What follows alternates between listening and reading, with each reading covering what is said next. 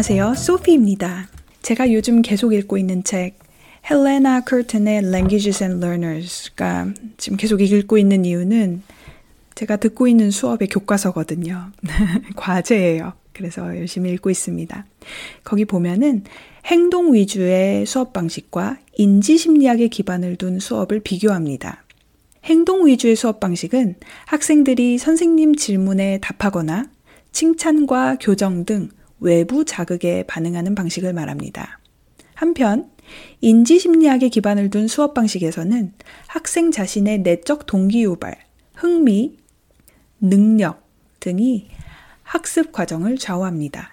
인지 심리학에서 가장 중요한 포인트는 받아들이는 정보가 학생들에게 의미가 있을 때 가장 배우기 쉽고 오래 기억된다는 점입니다. K&K는 뇌와 마음의 학습 원리 Brain Mind Learning Principles라는 책에서 의미를 찾는 일이 인간 본연의 특징이라고 합니다. 정보가 들어오면 의미 있는 정보와 의미 없는 정보가 분류되어 저장되는데 의미가 없거나 상대적으로 나와 관련 없는 정보를 받아들이려면 훨씬 더 의식적인 노력이 필요하다고 합니다. 의미 있는 정보는 공간적, 자전적 기억에 저장되어 별도의 노력을 하지 않아도 온전한 경험으로 기억된다고 합니다. 새로운 언어를 배울 때 하나의 단어가 의미 있고 기억에 남을 문맥에서 튀어나왔다면 엄청 쉽게 기억되는 것과 같은 원리겠죠? 반대로 개인적으로 중요하지 않다고 생각되거나 의미가 없다고 여겨지는 정보를 기억하기가 얼마나 어려운지 다들 잘 아시죠? 갑자기 제가 학창시절 가장 싫어하던 과목, 국사가 떠올랐습니다.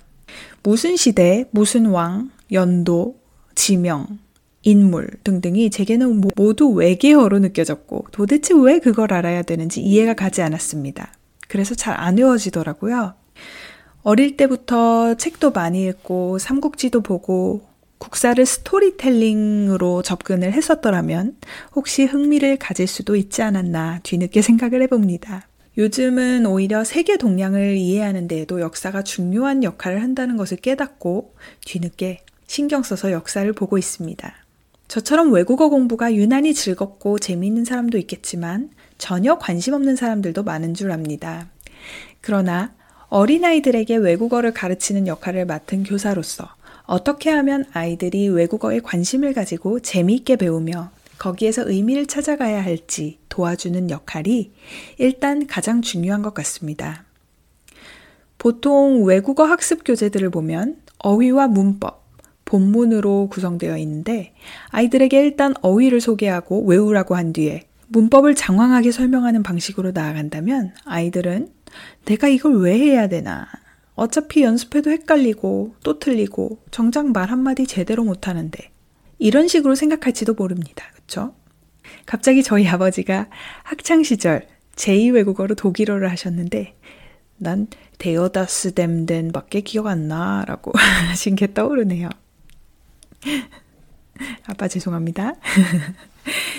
요즘은 신선하고 획기적인 다양한 외국어 공부 방식을 공유하는 분들도 많은 것 같습니다. 저는 요즘 유치원과 초등학교 아이들이 특히 어떤 방식으로 언어를 배우도록 도와주는 것이 좋을지 본보기가 되는 좋은 클래스들을 참관하며 열심히 배우는 중입니다.